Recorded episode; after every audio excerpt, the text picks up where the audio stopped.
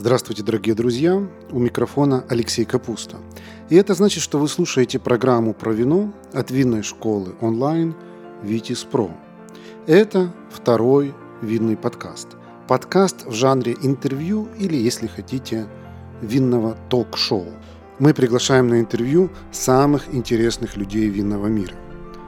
А если вы хотите не только услышать наших гостей, но и увидеть их, то приглашаю вас посетить наш канал в YouTube – который так и называется Vitis Pro Wine TV. Гостья нашего сегодняшнего эфира Ксения Волосникова. Ксения Волосникова, 37 лет, менеджер по маркетингу и коммуникации Международной ассоциации сомелье ASI, проживает в городе Париж, Франция. Самым серьезным достижением в жизни считает смену корпоративной карьеры на винную, а также степень магистра в области винного туризма трех европейских университетов – Тарагона, Бордо, Порто. Хобби – сноуборд, серфинг, путешествия, языки, кулинария. Жизненный девиз – если хочешь чего-то достичь, делай. Не можешь, значит не так-то и хочешь. Кратко сестра таланта, но мы хотим знать больше. Чем вы в Париже, собственно, занимаетесь? А, в Париже я а, живу и работаю, и а, основное, это основная моя занятость, основная работа, это работа в Международной ассоциации сомелье, а, сокращенно ОСИ, а, которую, я думаю, люди, причастные к вину, должны знать, по моим ожиданиям. Конечно. А, хорошо. То есть мы с вами через некоторое время вернемся к теме, собственно, вашей работы в ассоциации Сомелье. Но для начала расскажите нам, собственно, как вы пришли в вино, потому что, насколько я знаю, э, вы работали где-то в корпоративном мире, в мире HR, и насколько я могу судить по опыту даже собственному, что из корпоративного мира вино это такой не совсем обычный, так сказать, shift, шаг, и зачастую не совсем простой. Поэтому интересно, как это все было у вас, как, как вообще вызрела эта идея, как это все... Да, я соглашусь, что, наверное, не самая очевидная смера профессий, потому что они даже не смежные, грубо говоря, но эм, я как-то, наверное, уже так э, немного банально отношусь к, к этой истории. Я работала в HR достаточно долго, э, я думаю, где-то лет семь, наверное, построила успешную карьеру, работала на управляющих позициях, и, в принципе, у меня эта работа при при приносила удовольствие и интерес. А в какой-то момент я увидела рекламу в Инстаграм, все, все очень банально, как я сказала, о вечерних винных курсах. И, наверное, как человек любознательный, решила, что мне, возможно, это интересно, какое-то развлечение, какое-то хобби. И пошла на вечерние курсы, и вот э, так закрутилось, что аж пришлось меня, менять профессию. Ну, это было где и когда? Это было в Алмате. А, мне кажется, на первые свои занятия я пришла в 2017 году. Это был либо май, либо июнь. Mm-hmm. Я прям достаточно подробно все это в деталях помню. И я очень успешно закончила этот базовый курс. Uh, ну, я не могу сказать, что, конечно, я совсем была ноль. Все-таки я путешествовала по Европе, знакома была с какими-то там общими названиями но все равно не сказать, что я там разбиралась шибко, поэтому я очень вдохновилась, меня очень заинтересовало, я думаю, много что откликнулось. После этого мне предложили продолжить уже более на продвинутом уровне, куда, в принципе, только профессионалы ходили, там, сомелье, кависты, а, бренд-менеджеры виноторговых компаний. И я вот с ними начала заниматься. Там, конечно, был другой уровень, стало намного тяжелее сразу. И, эм, наверное, настал через какой-то период такой момент, эм, когда было очень интересно, очень классно получалось на занятиях, но это отнимало все больше времени, все больше усилий требовалось, и, наверное, к себе в первую очередь э, возник вопрос – Зачем я это делаю? Э, понятно, что люди были со мной, которые на занятиях, они делали это для работы, для того, чтобы развиваться в профессии. Э, наверное, не все из них понимали, что я там забыла, почему я решила э, столь, столько времени на это тратить, если это всего лишь хобби. И в какой-то момент э, я прям разрывалась и не понимала, как бы оставаться ли мне дальше в HR, потому что, как я сказала, в принципе, это очень любимая сфера моя всегда по жизни была. А, и на тот момент, я думаю, мне повезло, потому что коллега более опытная, наверное, более как-то осознанно подошедшая к этому вопросу, сказала мне, что если прям меня очень сильно тянет и вот этот интерес мой не угасает, что я могу, наверное, себе отмерить какой-то период времени, где я попробую что-то что сделать в новой профессии, ну, как минимум устроиться на работу, а, попробовать себя в новой сфере и дать себе какой-то реалистичный срок, а, там, от трех до шести месяцев.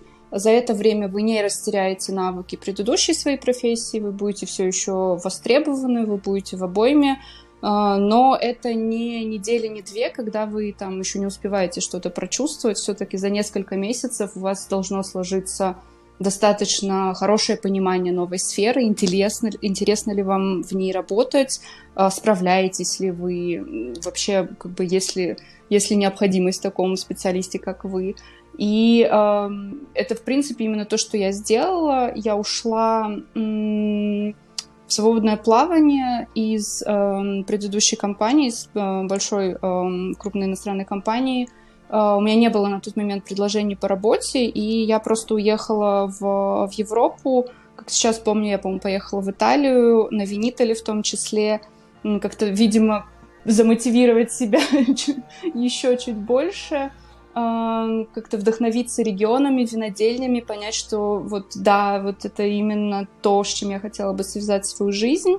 Потом я еще, по-моему, ненадолго заехала в Грузию, и вернувшись через вот два месяца такой путешествия подготовки, я приехала к проведению конкурса сомелье, а, лучшего сомелье Казахстана, и я в нем поучаствовала первый раз Наверное, хорошо, что в тот момент я не понимала, что, что меня там ждет, потому что, ну, не то чтобы это было как-то самонадеянно, но я абсолютно не представляла, а, в чем такие конкурсы заключаются. А, я готовилась, как я готовилась, и учила там карты, дегустировала вина, там запоминала какие-то апелласьоны.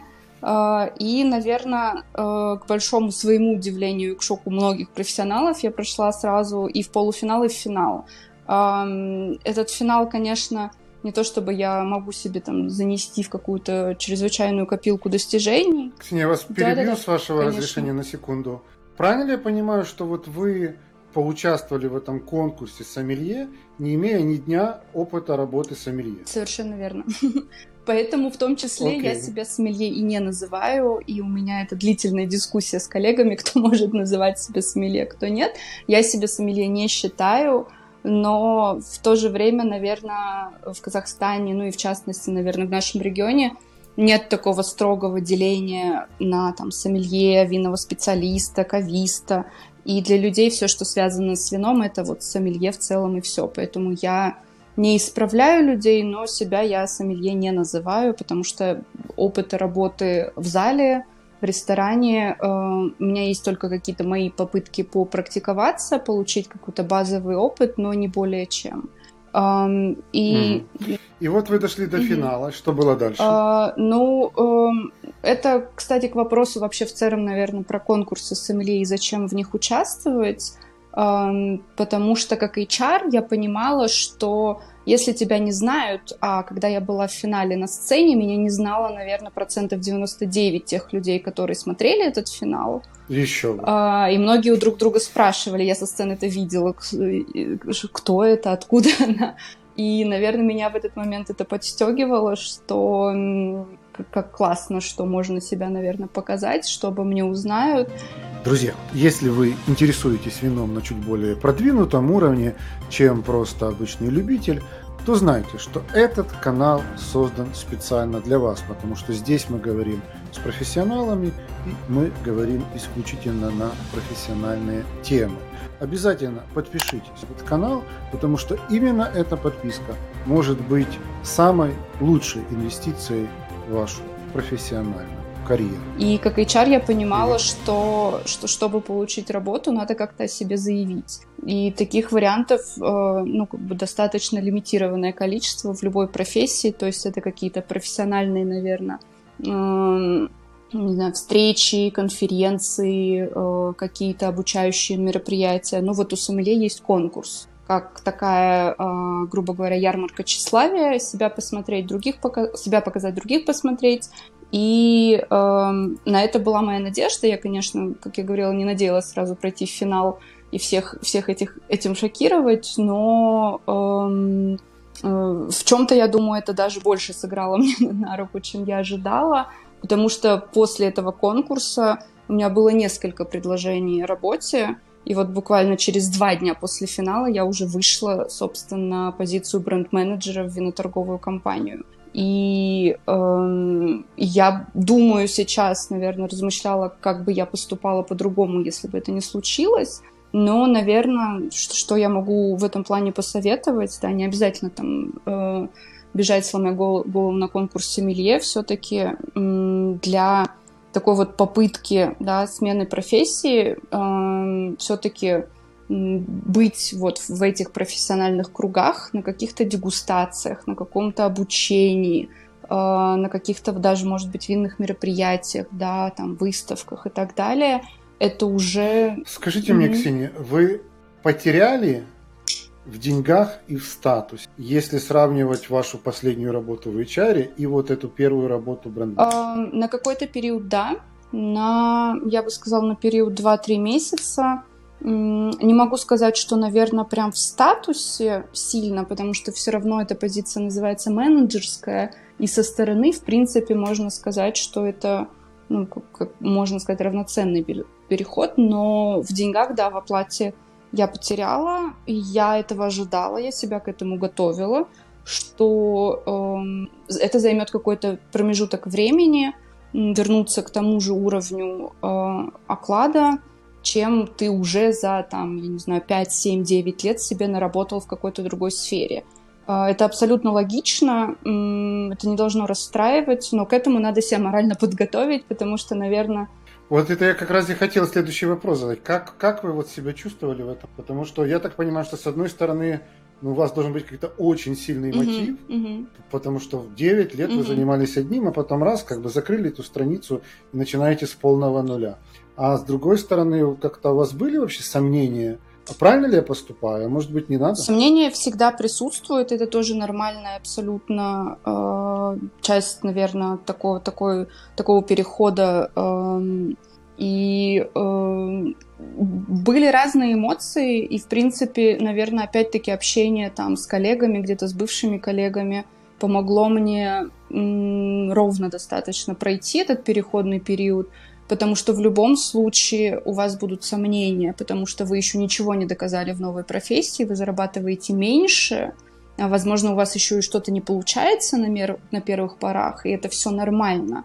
И, наверное, такой тоже психологический трюк это создать себе какую-то группу поддержки на вот этот э, первый, наверное, э, этап переходный. Это сложно? Да, создать группу поддержки. Что наши люди обычно они говорят, ну наши я там в самом mm-hmm, широком mm-hmm. смысле. Да что ты, да куда ты, да зачем ты, да ты что с ума сошла. Вот такую группу легко, а вот группу поддержки как, как вы это а, делали? Ну, э, эта группа поддержки не обязательно должна быть ваша профессиональная группа поддержки. Это могут быть ваши друзья, ваши родные и близкие. В первую очередь, наверное, важнее их поддержка общая не фокусированная на профессии, потому что в профессии там, ну, как бы они не должны разбираться, а скорее они должны вот именно эм, как бы не то чтобы я готовила своих друзей, но я им вот эти свои страхи проговаривала, что я, ну это очень тяжело, я mm-hmm. очень э, переживаю, я очень боюсь, мне будет тяжело, пожалуйста, там будьте со мной все это время, и э, в какие-то моменты, ну, ну, наверное, где-то там и с шутками с какими-то мои друзья всегда говорили, ой, ладно, мы тебя покормим, если что, если что, есть где жить, не расстраивайся. Я понимаю, что, наверное, как-то это расслабляло атмосферу, э, вообще эмоциональный фон разгружало, конечно. Э, поэтому, наверное, такие три основных правила вот при смене, наверное, любой профессии, не обязательно там на винную сферу или нет, это э, вот этот переходный период, э, подготовить себя к нему материально. Не надо бросать работу и уходить в никуда, если у вас нет возможности пару месяцев себя обеспечивать. Но это в первую первым, это очень глупо, во-первых. Во-вторых, да, то есть это вас сразу резко ограничивает вот в выборе по действительно по там вашим интересам, э, каким-то нежели просто потому, что вам надо зарабатывать деньги. Группа поддержки это, наверное, второй очень важный эм, такой поддерживающий элемент, она должна быть в любом случае. Даже если вы считаете, что вы супер готовы к новой профессии, э, все равно будет тяжело э, в первые, первые пару месяцев точно. Ну и третье, наверное, это хороший такой, э, как вы, наверное, уже, уже спрашивали, хорошая проверка, действительно ли вам эта сфера интересна. И, возможно, возможно, в какой-то момент у меня были мысли, что я всегда могу вернуться, в принципе, в HR, и мне до сих пор даже иногда звонят бывшие коллеги что-то что-то спросить, проконсультировать, поэтому уверенность, что я могу вернуться в HR у меня была, и если бы, наверное, я как-то разочаровалась в вине, и если бы меня это не увлекло, не заинтересовало с такой силой, я бы, наверное, вернулась. Но вот это хорошая проверка, насколько вы действительно готовы Э, на кардинальную смену и на долгосрочную карьеру в новой профессии. Друзья, приглашаю вас заглянуть на сайт нашей винной школы Витис Про. Там вы сможете найти наши онлайн-курсы, в том числе короткие, стоимость которых сравнима с ценой одной бутылки вина – у нас есть экспресс-курсы для совсем начинающих, есть фундаментальные, углубленные, есть бизнес-курсы и профессиональные обучающие программы для тех, кто хочет сделать карьеру в сфере вина. Нашу страницу найти очень легко. Ее адрес vitis.academy. На всякий случай ссылку на нее оставлю в описании к этому подкасту.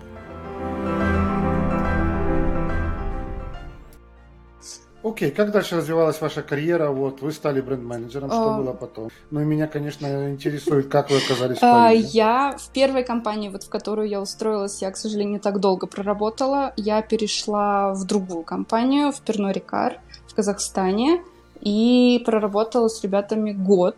Эм, и эм, в этот же момент э, я у меня были две попытки подать на магистратуру в Европе, э, связанную с вином, которую я узнала от знакомых, и на которой, в принципе, у меня там знакомые ребята тоже учились. Э, первый раз мне отказали, второй раз, по-моему, даже не надо было никакие новые документы делать, то есть можно было с тем же пакетом документов податься во второй раз, и я как-то понимаю, что, в принципе, от меня каких-то затрат временных ресурсов не требуется, я просто подала во второй раз и забыла. Потому что первый раз, когда мне отказали, у меня, конечно, была, ну, не то чтобы мини-трагедия, но как бы я думаю, что э, меня это расстроило достаточно сильно. Второй раз я решила, что, ну, будет и будет, и действительно забыла, потому что у меня был очень яркий, очень эмоционально классный период работы здесь с э, винным э, пакетом и шампанскими э, от э, Перно Рикар. И э, для меня, наверное, даже неожиданностью было, когда мне ответили из этой магистратуры и написали, что вы приняты, что вы получаете стипендию, э, что полностью, да, она покрывает обучение и платится стипендия, но на проживание в течение двух лет, и вы вот по разным регионам европейским будете жить, путешествовать, знакомиться там, с виноделием, с туризмом и так далее – я, у меня был момент, когда я реш... сидела, действительно думала, хочу ли я уехать, хочу ли я, наверное, оставить э, свою вот уже начавшуюся, да, можно сказать, на взлете винную карьеру в Казахстане. Но я понимала, что, наверное, возможности, которые предоставляет эта магистратура, они шире и интереснее, и другие горизонты совсем. И, наверное, в тот момент тоже у меня была уверенность, что если что, я могу вернуться на рынок Казахстана, и однозначно я буду востребована как специалист. И там, имея эту магистратуру, имея этот опыт европейского эм, проживания, что это только добавит мне ценности как специалисту. Эм, и поэтому я рискнула, да, я действительно оставила, как мне казалось, тоже уже, уже успешную карьеру уже в новой сфере и поехала на учебу. Учеба длилась два года. Закончилась она в 21 году летом. И в этот, ну не то чтобы в этот момент, но уже там заканчивая какие-то последние месяцы, я тоже думала, что, что было бы мне интересно. И в какой-то момент я тоже приезжала в Казахстан и смотрела, что здесь, и получала предложение о работе здесь в том числе. Но эм, как-то как мне казалось, что, наверное, тоже не все я еще доказала, показала в Европе, на что я способна. И эм, ли, вот я не помню, либо мне кто-то из друзей скинул э, вакансию, либо я наткнулась на нее в LinkedIn, но в тот момент вот Международная ассоциация СМЛ искала стажера. То есть в целом у них такой... Угу. Ксения, вот здесь я угу. вас еще раз перебью. Как бы такая у меня работа, вот пытаться направить наш с вами разговор туда, где, где мне хочется и кажется, так сказать, логично и правильно. Поэтому вот сейчас хочу попросить вас уточнить, а, особенно для наших зрителей, которые хотят учиться вину, виноделию, виноторговле, винному бизнесу в Европе. Вот как туда попасть, именно на учебу. Потому что вы как-то так рассказываете, типа, ну я там подала, забыла, они меня взяли. Вот дайте нам какую-нибудь такую, знаете, вот как HR, так сказать, э, четкую инструкцию. Чтобы тебе учиться в Европе, делай один, два, три, и шансы ну, эм, В принципе, да, я просто знала уже конкретную программу, которая меня интересовала, и что мне для нее надо сделать и э, это включало, да, то есть написание, составление CV грамотно, резюме вашего. Это мотивационное письмо, которое второй раз я, конечно, писала, наверное, более внимательно. Э, это экзамены по языкам. Э, то есть э, это действительно у вас был английский я и французский? Я предоставляла три сертификата. Вообще на мою программу требовался только английский, потому что все обучение на английском. Но так как проживание в разных странах, каждый дополнительный язык, как бы ваш балл в копилочку при отборе. И у меня был mm-hmm. сертификат по испанскому, по французскому, если я не ошибаюсь, да. Да, у меня было дополнительно два. Класс. Да, То есть у вас было да. три языка. Ну, я еще, еще знаю, Итого. но им было... Изучи, изучи mm-hmm. программу, составь правильно документы, напиши правильно CV, напиши правильно мотивационное письмо, подай, подай языковые сертификат. Это да, это то, Правильно? что будет оцениваться, наверное, выше всего. Я бы даже мотивационное письмо поставила на первое место, потому что, ну, в зависимости от программы, да, то есть надо понимать. Расскажите краткий секрет, вот как правильно писать мотивационное письмо, чтобы секрет, чтобы наверное, в том, что надо внимательно прочитать смысл и содержание этой программы, что они хотят этой программой сделать. Угу. Да, то есть наша программа была направлена угу. на развитие винного туризма. Мы в первую очередь изучали это. Угу. И конкретно я писала, что у нас в Казахстане винный туризм не существует. И это большой минус, потому что у нас есть виноградники, есть куда поехать, вообще прекрасно. Мы там занимаем какое-то место во Всемирной туристической организации как самая, одна из самых дешевых э, локаций, направлений. Это плюс. а, то есть я как бы прочитала программу очень внимательно, что они хотят, на что они нацелены, кого они хотят видеть и что они хотят, чтобы эти люди потом делали.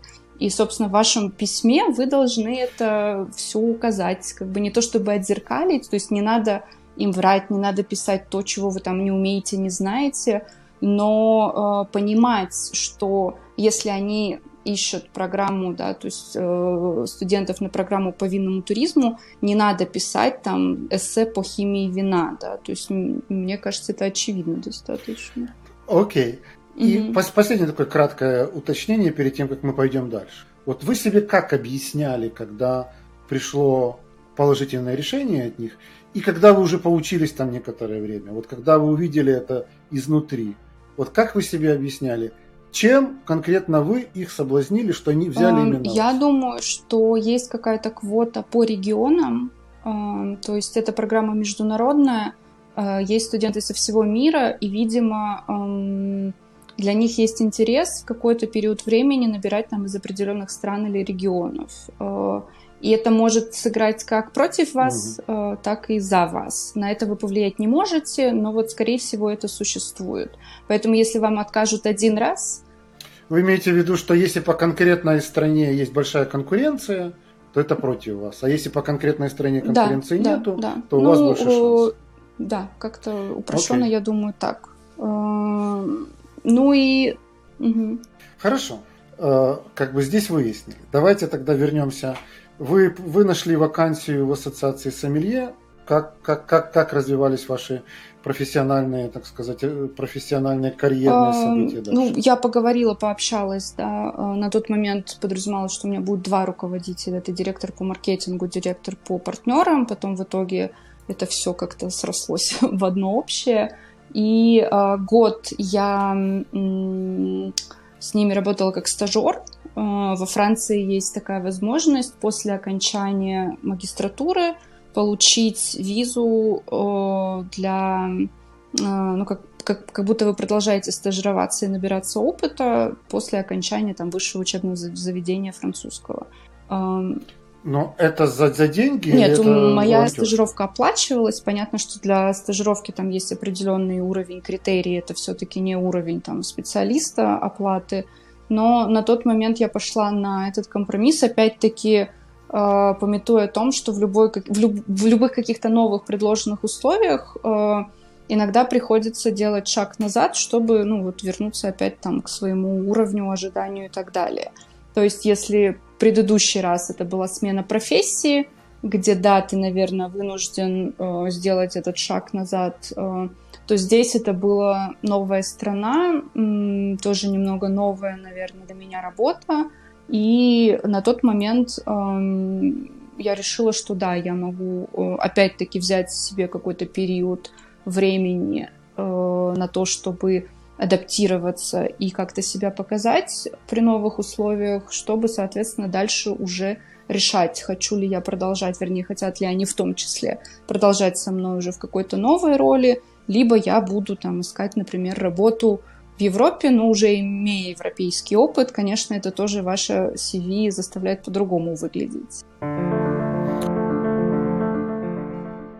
Друзья, наши подкасты «Винные истории» и второй винный подкаст медленно, но верно становятся лидерами в своей нише по количеству прослушиваний – нас слушают настоящие любители вина, а значит, у нас можно купить рекламу.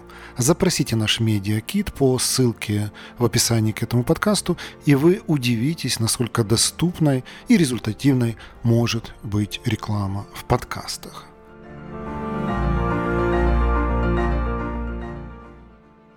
Расскажите нам, пожалуйста, Ксения, о том, что собой представляет эта ассоциация. Потому что, с одной стороны, как бы, я думаю, что практически все участники рынка, особенно сомелье, они знают это название, но с другой стороны, конечно, хочется вот посмотреть на все это изнутри, что, что, это, что это такое, чем mm-hmm. занимается, как ну, э, ассоциация, международная ассоциация – это ассоциация ассоциаций национальных, то есть э, ее члены это не сомелье индивидуально все-таки, а национальные ассоциации сомелье там в каждых а, в разных странах. Сейчас наш, у нас 65 или 66, если я не ошибаюсь. Соответственно, в первую mm-hmm. очередь, наверное, когда создавалась эта ассоциация, она была вообще в целом направлена на популяризацию профессии и вообще на определение, наверное, профессии даже где-то потому что, ну, например, вот э, даже в наших странах до сих пор профессия там, как-то не внесена в трудовой реестр как отдельная. И вот, э, там, я думаю, энтузиасты в, во Франции, в Бельгии в то, в то время тоже активно все развивалось, и они решили создать эту ассоциацию в первую очередь вот на направленную на популяризацию профессии, на какие-то стандарты этой профессии, и эта ассоциация состоит из волонтеров э, практически полностью, и до сих пор эта структура, структура действительно такая же. Со временем, мне кажется, что логично, наверное, и правильно как-то стало расширяться то, чем занимается ассоциация, то есть помимо конкурсов, которые являются для меня такой макушкой айсберга, наверное, там пятью процентами всего, что делает ассоциация, добавились э, экзамен э, оси диплома, который проводится, если я не ошибаюсь, с 2012 года. А, сейчас добавляются аспекты а, по обучению сомелье, то есть какие-то видеообучения, какие-то стандарты работы тоже общие, а, учебные, мы их называем буткамп, да, то есть это такой интенсивный учебный лагерь для сомелье, где на три дня мы их, грубо говоря, запираем в, в каком-нибудь отеле и тренируем, тренируем, тренируем. И Но мне кажется, что это очень правильное, очень логическое такое э, развитие самой ассоциации вообще профессии, да, что там, помимо конкурсов, естественно, должно быть и образование, э, ну и это образование должно к чему-то приводить, вас как-то должны оценивать, для этого служат всякие сертификаты, экзамены и так далее.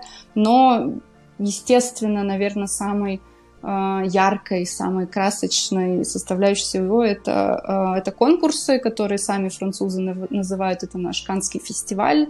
Собственно, это такая очень утрированная, наверное, ярмарка тщеславия для, для сомелье и для профессии в целом. Как-то так. Вот этот конкурс, который ваша, ваша ассоциация делает, это нечто самое престижное в мире или в Европе, или вот где он на, на высоте вот этой Я думаю, это самый престижный находится? конкурс в мире, потому что э, нет ни одного другого конкурса, про, который проводится так же давно и с той же частотой. Этот конкурс проводится с 69 -го года, и я не знаю ни одного другого, который ну вот так же, долго, так же долговечен. Э, плюс э, нет э, стабильности там в других соревнованиях что-то что проводится, что-то периодически возникает, что хорошо, потому что чем больше разных интересных э, конкурсов, мероприятий и так далее, это лучше для профессии в целом. Но такого же стабильного и, наверное, такого же раскрученного конкурса больше нет. Э, и я думаю, сам конкурс тоже эволюционирует и развивается от... Э, ну, они каждый год проводятся, раз в три года все-таки от э, каждого конкурса к последующему очень, мне кажется, очень стандарты тоже меняются. И профессии, и того, что... То есть, если выигрываешь угу. ваш конкурс, ты становишься да. лучшим сомелье в мире? Да. Ну, этот титул года. у тебя становится навсегда, Класс. то есть ты лучший сомелье мира такого-то года. То есть его у тебя уже никто не отберет, да, ну, но, понятно. соответственно, а, дальше человек участвовать не может, это в правилах прописано, что ты можешь выиграть однократно, а, чтобы, соответственно, дать другим дорогу и возможность в том числе. Но есть конкурсы, наверное, чуть менее известные. Я не могу сказать, что а, они, наверное, не так давно проводятся, там, в зависимости от регионов. Мы их называем континентальные, то есть это как в преддверии конкурса мирового проводятся конкурсы континентальные среди Европы, Африки это один конкурс, среди Азии Океании это еще один конкурс, и среди Америк, Северной и Южной вместе, это еще один конкурс. Они как бы ведут к всемирному конкурсу, потому что раз в три года все-таки, наверное, достаточно большой период э, ожидания, и чтобы как-то развивать и профессию, интерес к профессии, и престиж в регионах, где, наверное, чуть меньше – чем в Европе в той же э, профессии, это известная на слуху. Вот эти конкурсы стали проводиться, и к ним тоже возникает интерес, и уровень их растет, и э, интерес среди сомелье в первую очередь, наверное, тоже Раскройте чуть-чуть механики, вот для того, чтобы люди, которые, ну, может быть, мечтают или будут мечтать о том, чтобы выиграть лучшим сомелье в мире, как оказалось, не на три года, а навсегда, вот что им нужно сделать? То есть механика попадания к вам на конкурс и механика потом непосредственно самого конкурса. Ну и, может быть, вы нам изнутри какую-нибудь инсайдерскую а, информацию, как, собственно, выиграть. Инсайдерскую информацию, наверное, надо спрашивать у тех, кто выиграл. А, ну, механика достаточно, не то чтобы простая, она прописанная, там, она рассылается обязательно всем а, национальным ассоциациям то есть э, участвуют всегда сомелье, которые представляют национальные ассоциации своих стран. То есть ты должен быть чемпионом. Некоторые страны тут уже э, это дается на местное да, решение посылают вот нынешних, да, действующих чемпионов. Некоторые проводят отбор среди, там, например, пяти последних чемпионов. То есть тут уже зависит от пожелания ассоциаций, но их выбор это всегда человек, который все-таки становился чемпионом своей страны и имеет право представлять уже эту страну на всемирном конкурсе. А, поэтому тут, тут механика одна, надо выигрывать конкурс своей страны, и тогда будет возможность и потом сделать, чтобы тебя выбрали да, тех, либо так, либо, выиграл. ну, зависит до некоторые ассоциации э, просто, да, то есть, возможно, им проще э, послать человека, если у них, допустим, конкурс не так э, достаточно близко к мировому проходит, и они видят, что человек уже выиграл, он сейчас в топовой оптимальной форме, то логично, соответственно, его и отправить. Некоторые проводят угу. отборочную, Конечно. но опять-таки это прерогатива выбора это локальная ассоциация. Они сами решают, как они хотят отбирать того, кого они считают нужным послать. Вот. Э, сам конкурс, да. Угу. Что, что, что, что, да, а, что Мне кажется, это м- вообще э, такой уровень креатива, наверное, нашего жюри. Э, они собираются несколько раз до, э, до проведения всемирного конкурса. Жюри состоит из э, бывших чемпионов, ну не бывших, а там лучших сомелье определенных годов, либо, эм, например, тех, кто выигрывал вот эти континентальные кубки, либо, например, Master of Wine, то есть люди, которые действительно в профессии являются эм, очень уважаемыми, очень заслуженными, и они э, за достаточно задолго начинают, мне кажется, они уже начали работу к следующему конкурсу, поэтому можно сказать, что они начинают готовиться, естественно, не за месяц, не за два, а за несколько лет э, в том, что они хотят, э, в том числе показать на этом конкурсе, потому что этот конкурс является таким стратегическим, наверное, э, для профессии, когда, смотря на конкурс, например, как я, смотря этот конкурс там, на YouTube в 2019 году, понимала, что хотят, куда движется профессия, на что обращают внимание, э, что нужно обязательно знать или что, что, например, могут спросить, э, что выходит за рамки профессии, там, в моем понимании. И э, каждый раз это эволюционирует, и от конкурса к конкурсу какие-то фишки могут меняться в зависимости от трендов, да. Сейчас вот на этом конкурсе очень много внимания было к низко- или безалкогольным напиткам, а, было задание с вегетарианским меню, то есть э, такие, такие тренды всегда будут присутствовать, но и по классике обязательно. Это сервис в любых проявлениях, его могут попросить сервировать все, что им придет в голову, и что-то теплое, что-то маленькое, что-то большое, то есть тут, тут э, это только, только их фантазия ограничивает.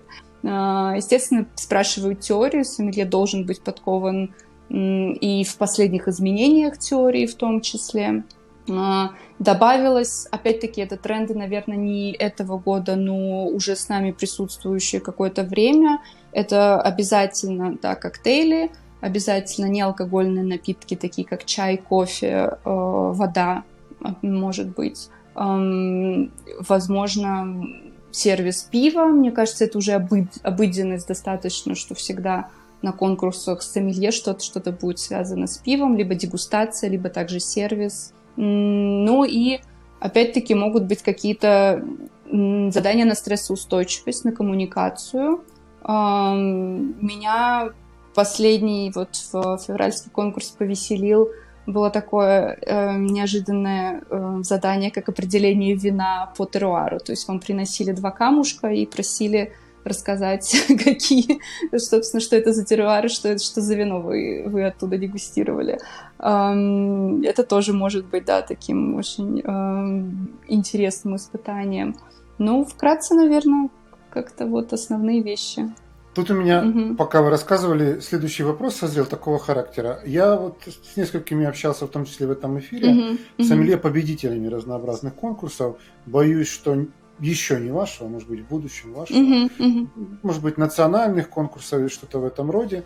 И как минимум то, что я понял из их общения, из их рассказа, с их с общения с ними, что подготовиться к серьезному конкурсу штука, во-первых, непростая, во-вторых, не да. быстрая, и в-третьих, не дешевая. Потому что, угу. как минимум, нужно много чего попробовать. Зачастую у тебя как бы там по работе нету доступа ко всему этому, тебе приходится достаточно много инвестировать вот в этот фонд. С чего у меня есть такой вопрос. Вот если, например, подвод... проводить некий такой параллель между вашим конкурсом и конкурсом Оскар, да, там Оскар в кино, вы в вине, то когда человек вот получает Оскар, его жизнь, насколько я понимаю, меняется. Как минимум меняется его ценник, да.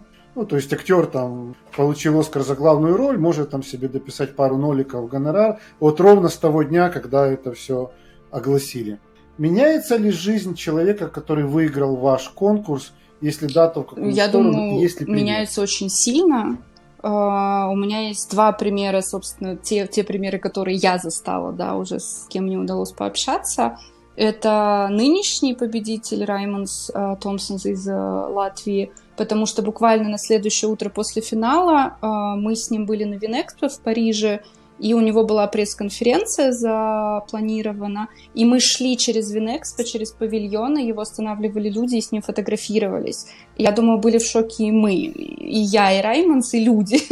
Но понятно, что как бы это не просто по улицам вы идете, вы все-таки на винном мероприятии, и большинство людей в курсе, что происходило, и его и в принципе до этого достаточно, я думаю, многие винные специалисты, э, виноделы знали лично, он все-таки достаточно тоже с э, большой карьерой, большими заслугами а, профессионал.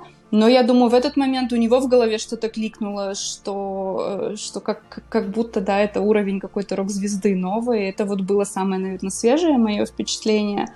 Ну и потом, когда, а, так как я частично координировала работу с прессой в том числе, когда начали звонить и писать журналисты из таких изданий французских, к примеру, «Фигаро» или «Монт», а, это тоже определенный уровень, все-таки это издание самые престижные во Франции, это издания, которые берут интервью Макрона, это издания, которые пишут о всех важных событиях, и когда они обращаются к тебе за интервью, ты тоже понимаешь, что что-то в твоей жизни поменялось, раз с тобой хотят поговорить. Ну, а если более такой прагматичной, наверное, профессиональной точки зрения, то я всегда люблю проводить пример Марка Альмерта — а, это предыдущий чемпион 2019 года, потому что, мне кажется, Марк, эм, как истинный немец, воспользовался всеми шансами, которые ему эта победа принесла, и э, он просто на моих глазах поменялся э, просто в блестящую сторону, э, и все возможности, которые, которые такая победа приносит, он воспользовался, да, он стал работать с многими винными регионами, представляя их опять-таки на выставках, проводя мастер-классы. Он стал намного профессиональнее работать со своими соцсетями, и пандемия тут ему дала очень много возможностей пообщаться в цифровой среде со своими э, подписчиками. И, э, наверное, э, он получил очень много предложений по поводу консультации. Я знаю, что с одной авиакомпанией он работает, заставляет им соответственно, подбирает им вина для, для разных а, а, классов полета, для разных расстояний и так далее. Ну и в целом, да, наверное, помимо там ценника и твоей узнаваемости, появляется выбор того, что ты действительно хочешь делать и что тебе интересно делать. И в этом плане, как любой победитель, естественно, они могут, ну вот в ОСИ, к примеру, участвовать как члены жюри, а, в этом плане Марк меня опять-таки удивил. Он выбрал, ему захотелось участвовать в комитете по образованию. То есть он себя видит все-таки как человек, который хочет делиться знаниями и опытом, и это тоже один из путей, да, то есть э, работать как спикер, как эксперт, э, почему нет? Э, ну, как бы тут, наверное, грамотно подойти к планированию и, возможно, с кем-то проконсультироваться – и попросить там как-то как направить. Я думаю, что он в том числе сделал, э, потому что все невозможно, э, мне кажется, физически и, наверное, где-то эмоционально тоже все предложения, которые начинают сыпаться после этого, их согласиться на все невозможно. Тут уж надо выбирать действительно, что интересно делать. Ну, угу. да, смысл, смысл понятен, что все-таки угу. как бы, мировое признание к тебе приходит, и руки развязаны, выбор больше. Э, Ксения, мы с вами 42 минуты в эфире, mm-hmm. поэтому я уже да, буду да, так да. чуточку ускорять наше общение, потому что есть еще пару вопросов, которые хочется задать, но чтобы уже окончательно, так сказать, расправиться с сомелье, с темой сомелье. Последний вопрос на эту тему. А, вот если говорить про постсоветские страны, а какие вершины были у их представителей а, на вашем конкурсе? Последнее, что я помню, вернее, две, две, наверное, а, вершины, это Александр Саткин, который выходил в полуфинале и в 16 и в 19 году в Мендосе и в Антверпене, соответственно. И точные места не вспомню, да простит он меня. И самый свежий пример — это Роман Сосновский, который на конкурсе Европы и Африки был пятым, если я не ошибаюсь, да, пятым.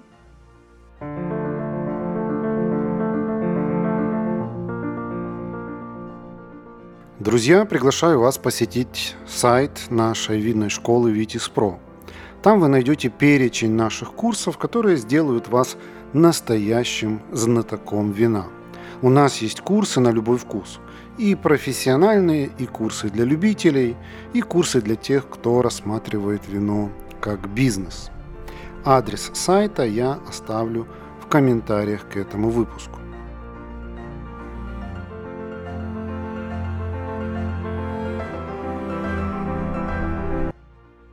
Окей.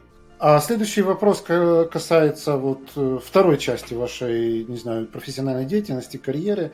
Я знаю, что вы занимаетесь немножко какими-то консалтинговыми проектами и так далее, особенно то, что касается рынка Казахстана. Расскажите немножко, вот что сейчас происходит на рынке Казахстана и, как, и, и чем вы там занимаетесь, и какие вот ваши свежие наблюдения Ну, я в целом, Парижа, наверное, люблю бывать и наблюдать в Казахстане развитие рынка, потому что оно происходит очень быстро по меркам Европы. Европа все-таки очень устоявшийся рынок а, и потребление, и производство в Казахстане а, очень быстро и очень иногда неожиданно для меня. Меняется и то, и то, поэтому мне всегда любопытно замерять какие-то отрезки в полгода в год э, динамику развития.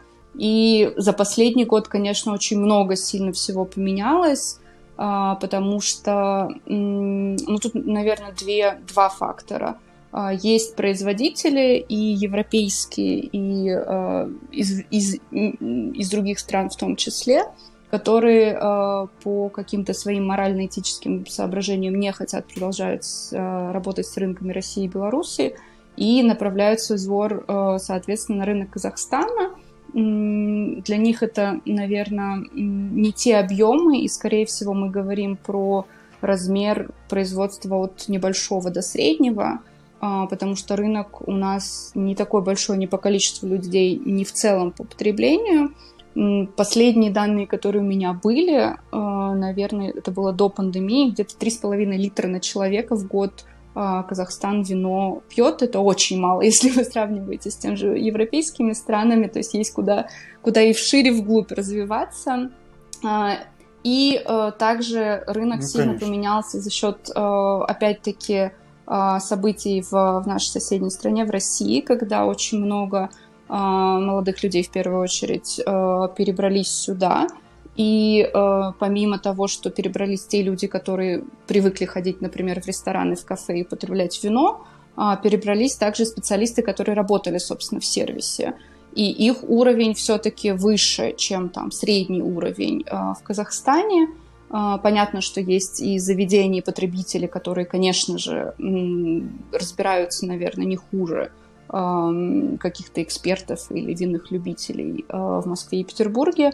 Но, тем не менее, если мы все-таки по средней, среднему уровню э, говорим, то Казахстан всегда по там, наблюдениям не только моим, а таким да, больше оценочно-профессиональным, где-то на 5 лет отставал э, в динамике от России. Все тренды, которые приходили в Россию через вот определенный промежуток времени, 3-4-5 лет доходили до Казахстана. Сейчас этот промежуток сократился за счет того, что тренды стали приходить напрямую, а, приехали а, потребители, которые разбираются в гастрономии, в вине и в сервисе, то есть у них есть определенные ожидания по сервису, и приехали люди, которые, соответственно, такой сервис могут предложить. И это повлияло, ну, опять-таки, с расчетом того, что все-таки я больше говорю о крупных городах, таких как Алматы и Астана, на общий уровень э, открылось достаточно много новых заведений.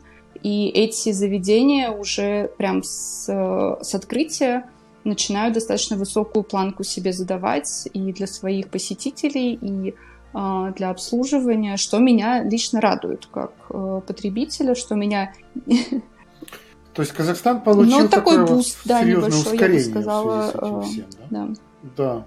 А есть ли у вас какой-то вот из ваших таких ну, консалтинговых проектов, которым вы занимались, параллельно работая с ассоциацией Сомелье, который вот вам как-то особенно запомнился и интересен с профессиональной точки зрения, и о чем вы могли бы нам рассказать, может быть, даже не называя ну, имен, да, я не могу сказать, наверное, в открытую, но можно сказать, скорее это... Э, я вообще люблю в целом работать больше, наверное, с регионами, чем с какими-то брендами э, конкретными, то есть представлять там винный регион в целом, и э, были как бы запросы, заявки, да, э, в целом проконсультировать, рассказать про рынок Казахстана для них, как для да, потенциально заинтересованных тем, чтобы в, э, в Казахстан э, зайти, представить, там, расширить свою линейку.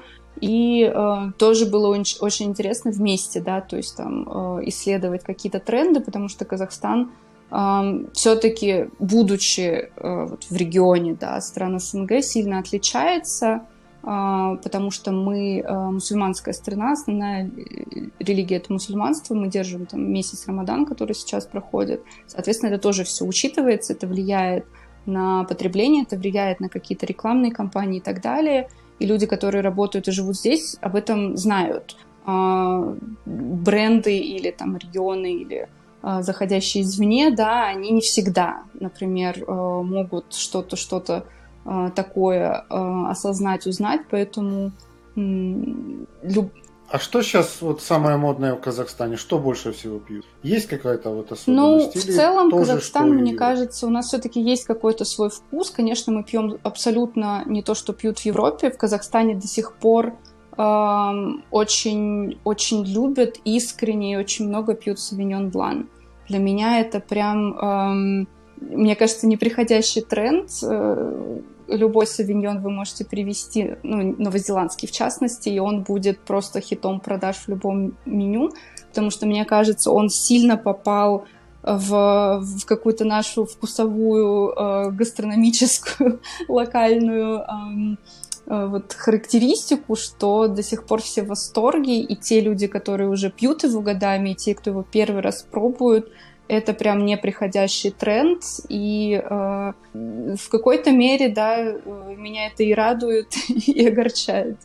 Ну, зря, вот нет, зря вы так думаете. Очень Нас, казах, наш любимый спор как бы, с сомелье мне просто кажется, что более кухня такая жирная, мясная. Я, а я наверное, с вами поспорю, потому что все, ну, там, зная или имея представление о казахской кухне, у нас действительно она достаточно очень мясная, как кухня кочевников, там, в первую очередь а, мясо, мне кажется, там, с возраста младенческого э, прививается, и мы в мире после Аргентины на втором, кажется, месте по потреблению мяса. Это, это, это много, это много. Я, я не знал, но я много раз был в Казахстане, и, и как бы мясная ну, кухня, и конина, и там козы, вот, и все остальное и казалось всегда бы производит логично, большое что все пытаются к таким мясным блюдам, как там бешбармак, который конину содержит, или плов, который содержит баранину. Все пытаются предложить да. красное вино, но на самом деле это не очень хорошо работает, потому что специи, которые там есть, и само мясо, оно, наверное, не ко всякому красному вину подходит. И мы любим, ну вот в нашей, наверное, профессиональной тусовке удивлять гостей, что мы подаем рислинг, к этим блюдам, и иногда даже рислинг с небольшим остаточным сахаром, и это вызывает бешеный восторг у тех, кто готов довериться сомелье, и тех, кто готов попробовать. Как интересно. Потому что как раз кислотность рислинга э, вот с такой жирной, насыщенной пищей, она очень гармонирует и э, ароматность его где-то тоже подкупает очень много кого из потребителей. И я думаю, Савиньон, в принципе, тоже отлично вписался как раз в эти же критерии, в эти же характеристики. Поэтому, э, да, поэтому я думаю, что Казахстан э, в своей гастрономической культуре скорее требует экспериментов, нежели там слепому следованию э, тому, что вот в книжках прописано. Однозначно. Да, да, и способен удивлять. Хорошо, Ксения, последний вопрос. Последний вопрос. Спасибо вам за такой интересный рассказ про Казахстан и про даже вот хочется попробовать, конечно. Я думаю, что мне в Испании казахский плов найти будет тяжело, но Легко, я какую-нибудь да. паэлью мясную возьму с рислингом, попробую просто ради ради эксперимента. Последний вопрос. Как вы видите развитие своей карьеры Ну, в перспективе. Ну, там, э, знаю, сейчас э, я бы очень хотела закончить э, WSET диплома. У меня остался последний рывок, так сказать. и, соответственно, я тоже представляю, что открывает это определенные там двери, возможности и так далее. Я бы очень хотела продолжить свой путь дальше к Master of Wine. И в плане карьеры я думаю, что все-таки сфера маркетинга, коммуникаций, э, работа с мероприятиями, работа с э, прессой э, это то, что я люблю делать, то, что я умею делать, то, что хорошо у меня получается. И, в принципе, это те сферы, где можно, мне кажется, бесконечно искать себя, искать новые возможности, искать какие-то новые проекты, что, собственно, я и планирую делать. Спасибо большое. Мне кажется, что наша беседа очень интересная. Мы столько всего коснулись, э, не только вашей карьеры, но и много-много чего другого. А, спасибо YouTube за то, что нас смотрел. Тут нам приветы передавали, в частности, вот из Эстонии нам передают привет. К сожалению, YouTube был не настолько активный, как мне бы хотелось с точки зрения вопросов, но что делать, что делать. Тем не менее, а, спасибо YouTube за то, что вы нас смотрели, и я говорю вам до свидания, до следующих наших прямых трансляций.